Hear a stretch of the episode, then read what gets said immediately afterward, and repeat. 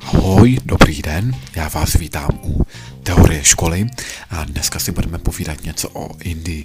Indie je hrozně zajímavá země a my si povíme něco o historii Indie, o tom, kde se vůbec vzali obyvatelé Indie, jak to potom pokračovalo ve starověku, jak to pokračovalo ve středověku, o nadvládě koloniálních mocností, dále to potom pokračovalo národně osvobozeneckým bojem a jaká je současná situace v Indii dneska.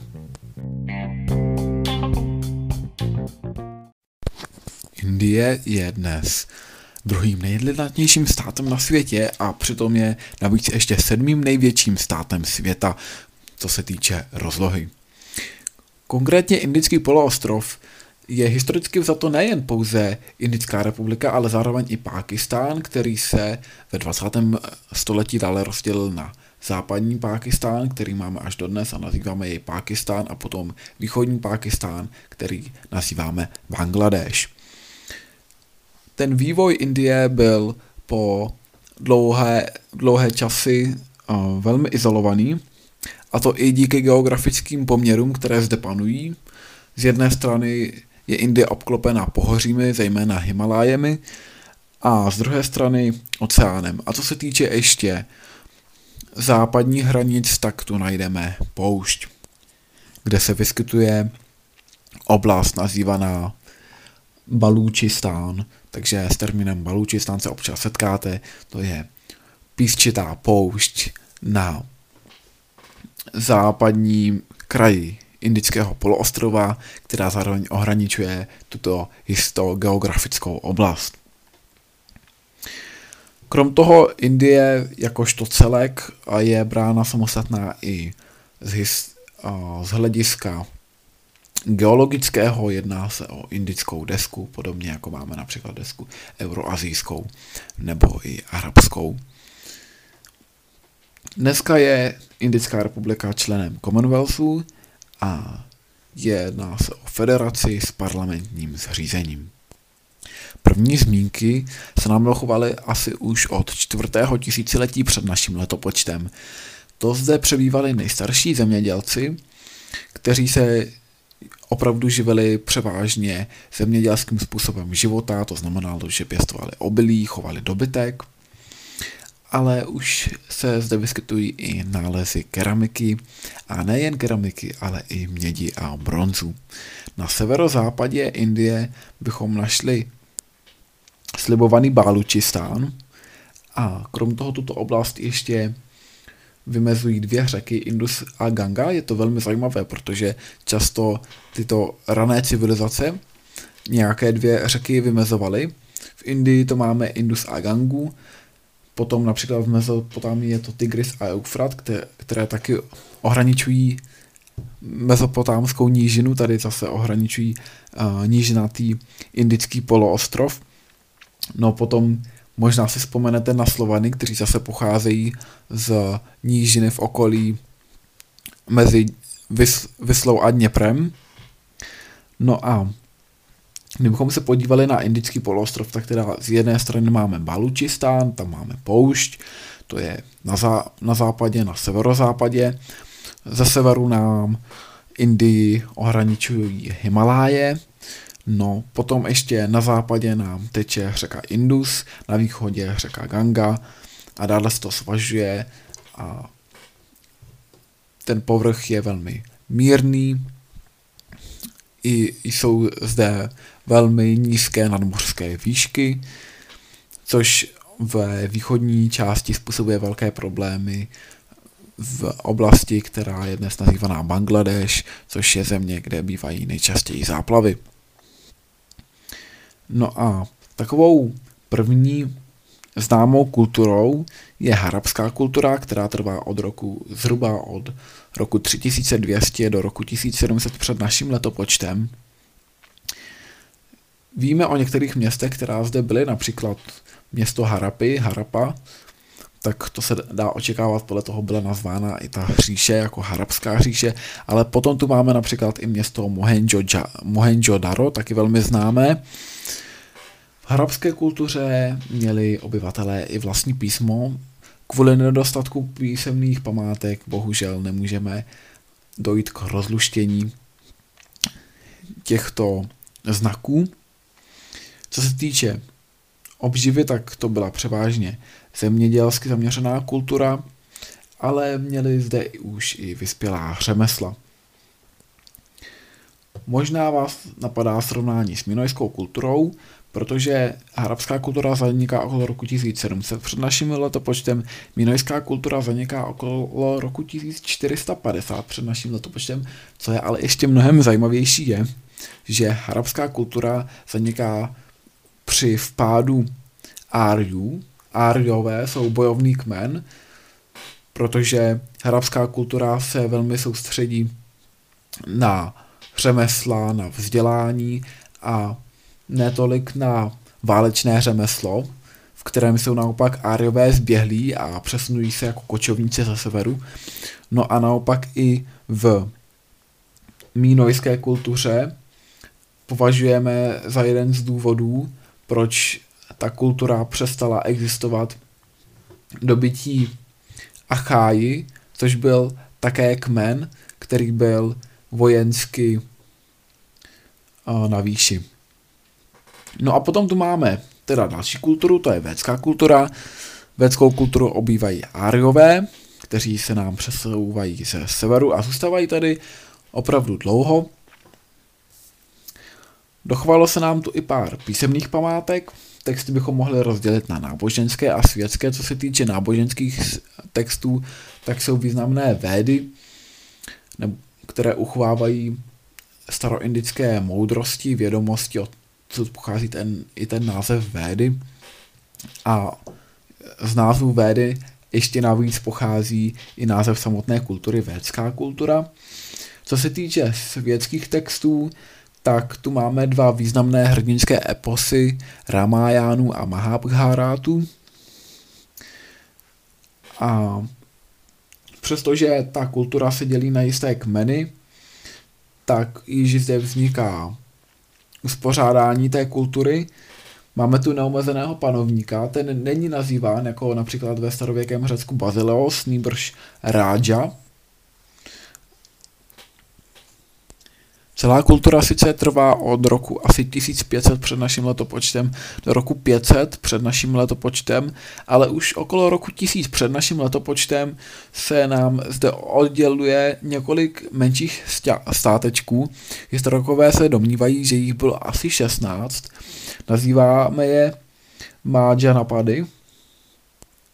Pardon, Mahajanapady Mahajanapady, by to mělo být správně, když tak mě opravte v komentářích. No a tady těch státečků máme asi 16. Jedním z nejvýznamnějších státních celků, který, kteří, které se zde vytvořily z těchto Mahajanapadů, byla například Magadská říše, která byla u řeky Ganga, to znamená spíše na východ, Jedním z takových osvícených panovníků této říše byl i Siddhartha Gautama, později známý jako Buddha, který zakládá nové náboženství buddhismus. A poté, poté um, dochází k období bezvládí. Še, okolo 6. století před naším letopočtem se dostávají do Indie Peršané, zejména Kyros II. Veliký, což je rovnou ten panovník, který celou Perskou říši zakládá a vysvobozuje Židy z zajetí babylonského, kde byli zajeti Nabukadnezorem II. No a ve čtvrtém století před naším letopočtem se v Indii myhne i Alexandr Veliký, makedonský, který zde, který měl chuť pokračovat i dále směrem do Číny, ale jeho armáda bohužel tuto tou chuť již nezdílela a tak se vrací zpátky, ale dokonce i zde v jedné bitvě vyhrává. Konkrétně vyhrává u bitvy u Hydaspes. Další mocnou říší, která se zde vytváří, je až ve třetím století před naším letopočtem, říše Maurijská. Nejvýznamnějším panovníkem Maurické říše byl Ashoka, kterému se podařilo sjednotit většinu Indie, a to válkou. Takže po, když se jednou procházel řekou, která byla plná těl, takže se dostal z jednoho břehu na druhý a přitom měla údajně červenou barvu kvůli tolika prolité krvi, tak se rozhodl zbytek života prožít v odříkání a samotě jako buddhisticky osvícený panovník. Říká se, že když umíral, údajně jeho vlastnictví činilo pouze půlku manga. Z jeho pozdější vlády se nám uchovaly tzv. Ashokovy sloupy, na kterých jsou vytésány některé buddhistické předpisy a pravidla. No a potom v druhém století před naším letopočtem začíná nestabilita, vznikají různé nepokoje, převraty, jak politické, tak společenské, válečné. Máme tu různé války, dokonce i útoky kočovníků a tato nestabilita trvá od toho druhého století před naším letopočtem až do třetího století našeho letopočtu, kdy vzniká Guptovská říše. Říká se, že je to zlatý věk Indů a je to taková poslední starověká říše, která se vzmohla k velkým činům. Významným panovníkem je zde Changarupta II. O, teda o, Chandra Gupta II. Chandra Gupta II. Takže Chandra Gupta II., který se zasloužil o rozkvět literatury a umění. Potom bohužel i tato říše vyhasíná a od 5. do 6. století našeho letopočtu i sem vpadávají hunové a celá Indie se rozděluje na více celků. Vy si možná vzpomenete, že okolo 6. století dochází i u nás ke stěhování národů, které je taky zapříčiněno vpádem Hunů. Vpádem Hunů nám začíná středověká část Guptovsk, a indické historie. Vpád Hunů tady máme v 6. století a potom zde máme útoky afgánských muslimských knížat, které trvají od 9. do 13. století. Ve 13. století se konečně Indie rozhodne s těmito afgánskými muslimskými knížaty spojit, a to pod další větší hrozbou, kterou jsou mongolové. Spojením vzniká takzvaný Dilínský sultanát. Zajímavé je, že na čtyři roky zde dokonce vládla i sultánka, žena, která se jmenovala Razia. A potom bohužel i sem zavítají mongolové a ani Dilínský sultanát neobstojí. Vůdcem se zde stává Tamerlán, který dále potom vede svou výpravu směrem do Evropy, někdy udáván taky pod jménem Timur Lenk, a ten tedy obsadí celý sever Indie a přinutí místní obyvatele k placení daní. Další velkou říší je říše velkých Mugalů. Ta má nejen velkou rozlohu, ale i dlouhého trvání, a to od 16. do 19. století se, můžeme se setkat jak s termínem říše velkých mogulů, tak i říše velkých mughalů, podle toho, jak moc je to počeštěno. A tato říše si získává moc a respekt nejen na území Indie, ale také na území Afghánistánu, kde víme, že před pár stoletími byly afgánská muslimská knížata. I u šíření velkých mogulů je teda u říše velkých mogulů je snaha šíření islámu. Celá říše vzniká roku 1526, což pro naše české dějiny je možná trochu ironí historie, protože víme, že roku 1526 nevzniká jen říše velkých mogulů, ale i Habsburská nadvláda v Čechách. A konec vlády Ludvíka Jagelonského. Počet obyvatel takové mugalské říše byl na tu dobu opravdu ohromný, bylo to 110 až 130 milionů obyvatel. A mezi takové nejvýznamnější panovníky patřil Akbar Veliký, který podporoval kulturu, náboženskou snášenlivost, ale především se zasloužil o územní rozsah, sám byl v čele vojsk, přemístil párkrát i hlavní město, potom zjistil, že zde zase není dostatek vody, takže tomu stěhování došlo, myslím, dvakrát. A potom o století dále, až v 17. století, dalším osvíceným panovníkem byl Shah Jahan, který nechal vystavit ikonický Taj Mahal, což je takový velký palác vytvořený z bílého kamene. Není to ve skutečnosti palác, je to hrobka, nebo takový pomník na počest zemřelé manželce, kterou údajně doopravdy miloval. A po jeho smrti dochází k rozbrojům a k nejednotě vlády a ta říše začíná upadat, tak, takže potom dále upadá, úpadek nastává především v 18. století a to až do roku 1858. Navíc velkým, říše, ne, velkým problémem mogalské hříše byla i samotná obrovská rozloha tohoto celku. A to z toho důvodu, že okrajové části vytvářely tlak na oddělení, snažili se oddělit a vytvořit autonomní státečky, kde s podobnými problémy se setkávala například i Osmanská říše, která později upadala právě kvůli příliš rozsáhlému byrokratickému systému a příliš kvůli příliš vysokému počtu celků, které se snažily o autonomii.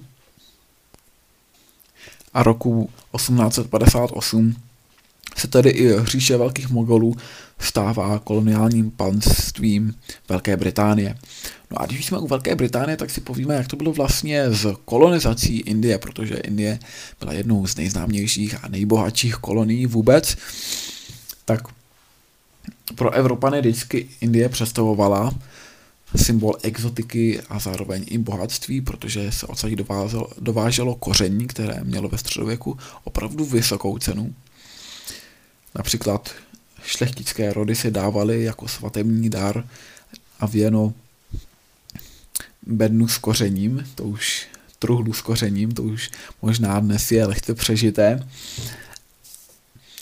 Takže první pokusy byly přes takzvanou hedvábnou stezku, to znamená po pevnině, to se dostal například Marco Polo. Ta byla ale bohužel později obsazena Turky, takže se to nešlo úplně dostat, proto se hledá nějaká alternativní, řekněme, objížďka, jak se dostat do Indie.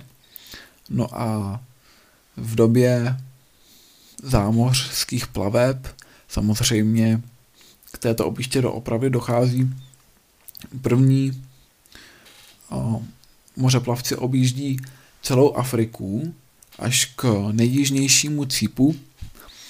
Zřizují si stanice pouze na pobřeží, do vnitrozemí ne, nepronikají stejně jako i do Indie, kde tedy dorazí a obchodují.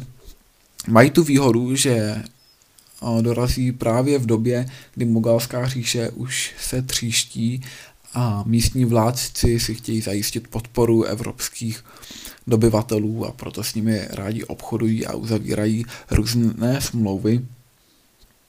Počátky kolonizace už bychom tedy mohli zařadit někdy do 15. století, kdy připlouvá Vasco de Gama, ten vyráží se svou lodí na výpravu roku 1498, to znamená o pět let později než Krištof Kolumbus.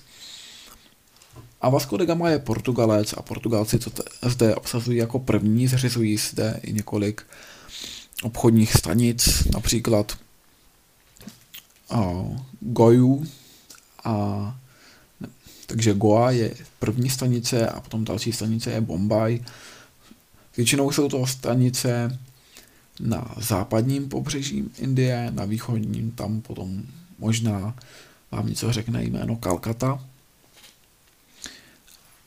Ale v té první fázi kolonizace bylo obsazováno především západní pobřeží Indie a teprve až v další části kolonizace ta, to východní pobřeží. A východní pobřeží bylo obsazováno především Velkou Británií, ale Britové zde doráží až jako jedni z posledních.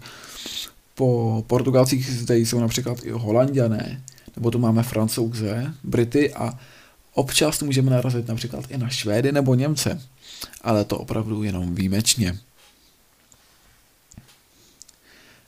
A potom tu tedy máme místní střety, kde se střetávají jak holanděné, tak francouzi a britové a docela se nám to tady mele. Um, výsledek rozhodne sedmiletá válka, která v Evropě třeba byla bez výsledku, nebo výsledek byl to původní uspořádání hranic. Takže nedošlo k žádné převratné změně, ale tady v koloniích to znamenalo převahu pro Velkou Británii. Takže po sedmileté válce už je jasná převaha Anglie a dokazuje to potom roku 1858 vyhrá, vyhlášení Indie jakožto britského koloniálního panství.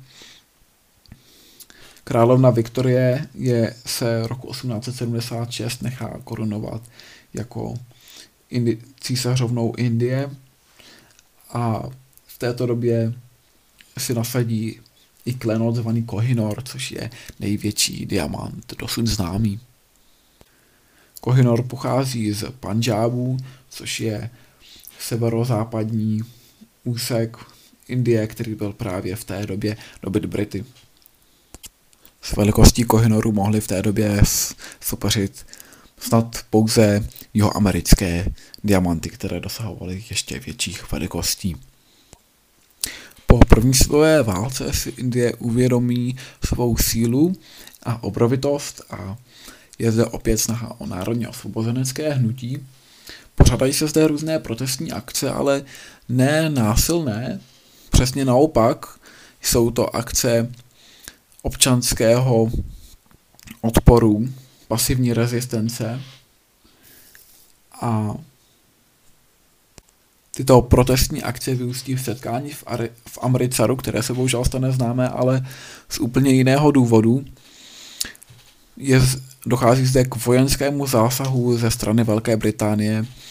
Jedná se o masakr opravdu roku 1919 a je to uzavřený prostor, kde jsou použity automatické kulomety, takže mnoho Indů o, neumírá jen pouze zásahem kulky, ale i ušlapání v davovém šílenství, nebo zde byla například studna, takže mnozí naskákali v, v, ve strachu do této studny a již se bohužel zpátky nedostali. Do čela se staví Indický národní kongres, což je strana představující zájmy Indie. Ten vzniká už na konci 19. století, ale výrazně se prosadí až na počátku 20.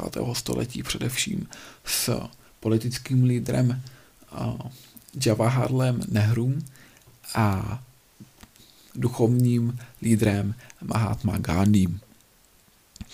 Ten se proslaví i díky takzvanému solnému pochodu, kdy jde asi 360 kilometrů 24 dní pěšky, aby došel až k místům, kde se těží sůl pro britské imperium a sám si špetku soli nabere, aniž by zaplatil daň. Je vězněn nejdelší, dobo vězení, nejdelší doba vězení trvá asi 6 let. On sám ještě během toho se rozhodne uspořádat hladovku, což ale zase Britové odmítají, protože se bojí, že by se z něj stal národní mučedník. Oba dva se ovšem snaží o nenásilné prostředky, bojkot, o občanskou neposlušnost i o nespolupráci s koloniálními úřady. Celé toto snažení ale bohužel trochu zastíní druhá světová válka, kde je nyní snaha Indii okupovat, a to jak ze strany Velké Británie, tak ale i ze strany států osy, Berlín, Řím, Tokio. Takže Indie je obsazována z obou dvou stran, což potom později dá za vznik státům třetího světa. A dochází zde k střetům s obyvatelstvem. Nakonec okupační vojska stáhnou a dochází k jednáním o samostatnosti. A roku 1947 opravdu ta samostatnost v jistém smyslu se dere ke svému slovu, jak moc, ale to posoudíme až za chvíli, protože sice dochází ke konci britské nadvlády, nicméně samostatný stát Indická republika je vyhlášena až roku 1950, podobně jako Pákistán. Dochází se totiž k velkým rozporům. Už uh, Mahatma Gandhi přišel o život právě kvůli tomu, že byl zavražděn hinduistickým fanatikem. A ty dvě strany jsou velmi vyhrocené. Je vyhrocená náboženská situace, na jedné straně hinduisté, na druhé straně muslimové a kvůli tomu právě vznikají roku 1950 Indická republika jakožto hinduistický stát a Pákistán jakožto stát muslimský. A od té doby se zde vede mnoho bojů. První válka byla ještě před vyhlášením Indické republiky a Pákistánu. Ta se vedla od roku 1947 do roku 1947, kde dochází k, ono, k onomu rozdělení. Je uzavřena mírová smlouva roku 1949, kdy se podepisuje příměří. Celý konflikt se veze, vede na území Kašmíru, kde Kašmír je velmi problematická oblast v této chvíli, poněvadž eh, v době nadvlády Velké Británie nebyla součástí koloniálního panství. Vládl zde Maharaja, který byl hinduista, ovšem zbytek obyvatelstva byl muslimský, takže nyní zde dochází ke sporům, zdali to je oblast Indické republiky či Pákistánu.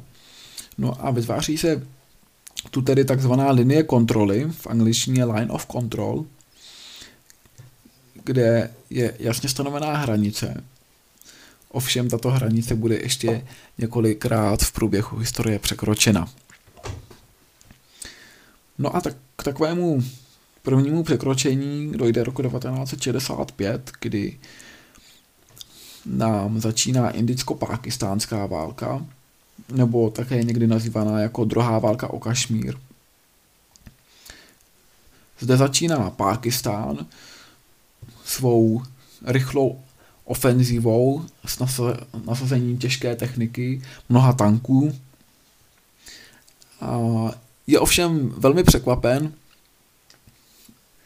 odpovědnou a blesku rychlou reakcí Indie, takže se vojska vzájemně střetávají a za chvíli je již nasazena pouze pěchota. No a protože se mnoho států rozhodne uvalit na oba státy embargo v oblasti určitého zboží, například munice, tak po nějaké době oba státy nemohou příliš bojovat, nemají dostatek munice a uzavírají i pod nátlakem ostatních států v Taškentu takzvanou Taškentskou deklaraci roku 1966. Dalším konfliktem je roku 1971 válka ve východním Pákistánu, kde východní Pákistán je brán jako obrazně řečeno kolonie Pákistánu západního, protože nemá stejné hranice. Ovšem východopákistáncům se to příliš nelíbí a mají touhu po samostatnosti, takže zde dochází k povstáním, která jsou jistým způsobem potlačována pakistánskou armádou. Vzniká nám tu asi milion utečenců z východního Pákistánu, kteří utíkají do Indie, což se samozřejmě v Indii projevuje i tím, že domácí obyvatelstvo rezonuje těmito změnami a Indie se rozhodne pro vojenský zásah proti Pákistánu. Nakonec ale díky diplomacii nedochází k další příliš ostré válce, ale k vzniku nového státu a tím je Bangladeš. Takže roku 1971 ve východním Pakistánu vzniká Bangladeš. No a takovou poslední významnou válkou je roku 1999 válka Kargilská. Kargilská válka byla jednou z nejsledovanějších válek, přestože zde nedošlo k největším krve prolitím. Celou válku ostartovali kašmírští voje, bojovníci, kteří se snažili o podporu, byli mus, spíše muslimského vyznání, to znamená, že jim přispěchali na pomoc pakistánské síly, překračují linii kontrol, no ovšem z druhé strany je tlačí Indie, která opět zase překročí linie kontrol a následkem diplomacie ještě urovnáno a končí to tam, kde to začalo, na linie kontroly. Důvodem, proč byla tato válka nejsledovanější, bylo to, že v této době již oba dva státy, jak Pákistán, tak Indie, vlastní jaderné zbraně. Já děkuji za pozornost. Doufám, že se vám tato epizoda moc líbila, mě taky, Indie je skvělá země. A uvidíme se příště, ahoj.